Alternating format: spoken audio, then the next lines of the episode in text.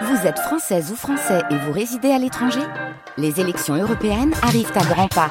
Rendez-vous le dimanche 9 juin pour élire les représentants français au Parlement européen.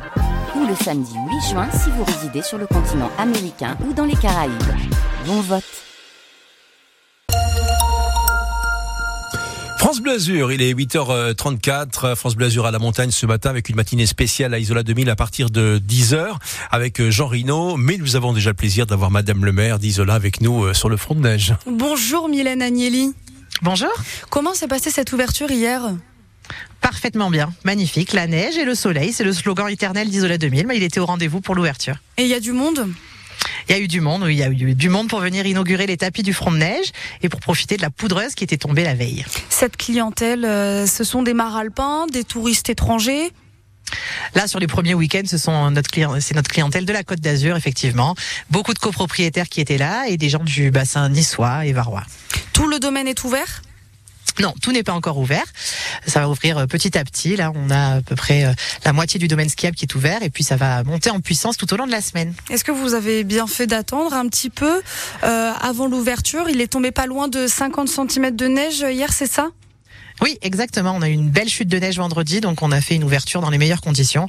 On aurait pu ouvrir la semaine dernière, mais ça aurait été vraiment une toute petite ouverture, donc on est content d'avoir décalé d'une semaine. Et comment s'annonce la semaine prochaine, du coup, en termes de neige? Alors pas de précipitation prévue pour l'instant euh, pour euh, la semaine à venir, mais on a les équipes qui vont continuer de préparer le domaine skiable et d'ouvrir les autres remontées mécaniques et les autres pistes en vue du week-end prochain. Justement, dites-nous quelles sont les nouveautés pour cette nouvelle saison, de nouvelles pistes. Je crois qu'il y a aussi des nouveaux tapis. Dites-nous-en plus. C'est ça, c'est le syndicat mixte qui a investi. Donc le syndicat mixte, c'est euh, la métropole Nice-Côte d'Azur et le conseil départemental qui a lancé la première tranche de requalification du domaine skiable. Et on a livré donc hier à la clientèle deux tapis sur euh, le front de neige qui remplacent euh, d'anciens téléskis et qui vont permettre aux débutants d'évoluer en toute sécurité et de manière beaucoup plus fluide sur le domaine skiable. Donc la station se modernise, on se projette en 2030, Mylène Agnelli. Les Jeux Olympiques des Alpes françaises, on en a parlé avec des épreuves de snowboard cross. Le CIO a validé ou ça discute encore? Comment ça se passe? On discute toujours, hein. on en a parlé encore hier avec Christian Estrosi et puis j'ai eu Renaud Muselier au téléphone aussi dans la soirée. Le dialogue euh, se poursuit, on continue de défendre la position d'Isola 2000, rien n'est terminé donc euh, voilà, Isola 2000 c'est une vraie identité euh, snowboard et ski cross, on a un border cross qui fonctionne très bien, on va accueillir là cette année déjà des, des coupes d'Europe.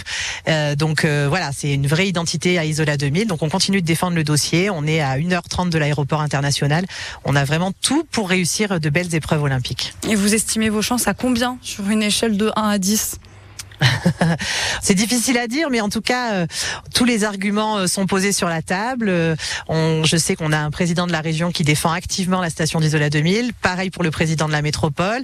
Pareil pour le président du conseil départemental. Donc, on a toutes les chances sont réunies. Donc, on est très positif et très optimiste. Et quoi qu'il en soit, ça veut dire que Isola 2000 se hisse au niveau des plus grandes stations des Alpes. Donc, ça, ça fait plaisir. Les Alpes du Nord aussi sont candidates. Elles ont quoi de plus que nos stations à nous? Les Alpes du Nord, elles ont quoi de plus? Bon, elles ont des domaines qui sont plus grands que les nôtres, hein, forcément, et puis elles ont une expérience, notamment en, termes d'organisation des championnats du monde de ski alpin. Je pense à Méribel, à Courchevel, mais aussi à Val d'Isère. Et j'espère que Val d'Isère sera aussi euh, sauvé comme Isola 2000 et qu'ils pourront accueillir euh, une belle épreuve, euh, notamment de slalom. Et Isola 2000, justement, quelles sont les contraintes? C'est quoi? Qu'est-ce qui peut bloquer? Pour nous, rien. Mais euh, on entend hein, les recommandations du CIO, donc on y est euh, attentif. S'il faut répondre à un cahier des charges différent ou euh, plus approfondi, on le fera avec grand plaisir, notamment en termes de transport public ou de stationnement. Donc on travaillera pour répondre à leurs recommandations sans aucun problème. Vous, vous en parlez, l'accessibilité de la station. Il y a aussi des risques d'éboulement qui sont assez récurrents chez nous? Ah, chez nous, comme partout en montagne, hein, euh, voilà, du moment où on est en montagne, il peut y avoir des pierres qui tombent sur la route quand il pleut. Il peut y avoir euh, des chutes de neige qui tombent aussi sur la route et pas que sur les pistes. Mais c'est la même chose dans toutes les stations euh, de France et du monde. Ok, merci beaucoup, Madame la maire. On vous souhaite le meilleur, le meilleur pour cette meilleur jour pour cette journée avec l'équipe de France Bleu qui a déjà chaussé les skis et on croise le doigt juste, on croise les doigts pour les JO.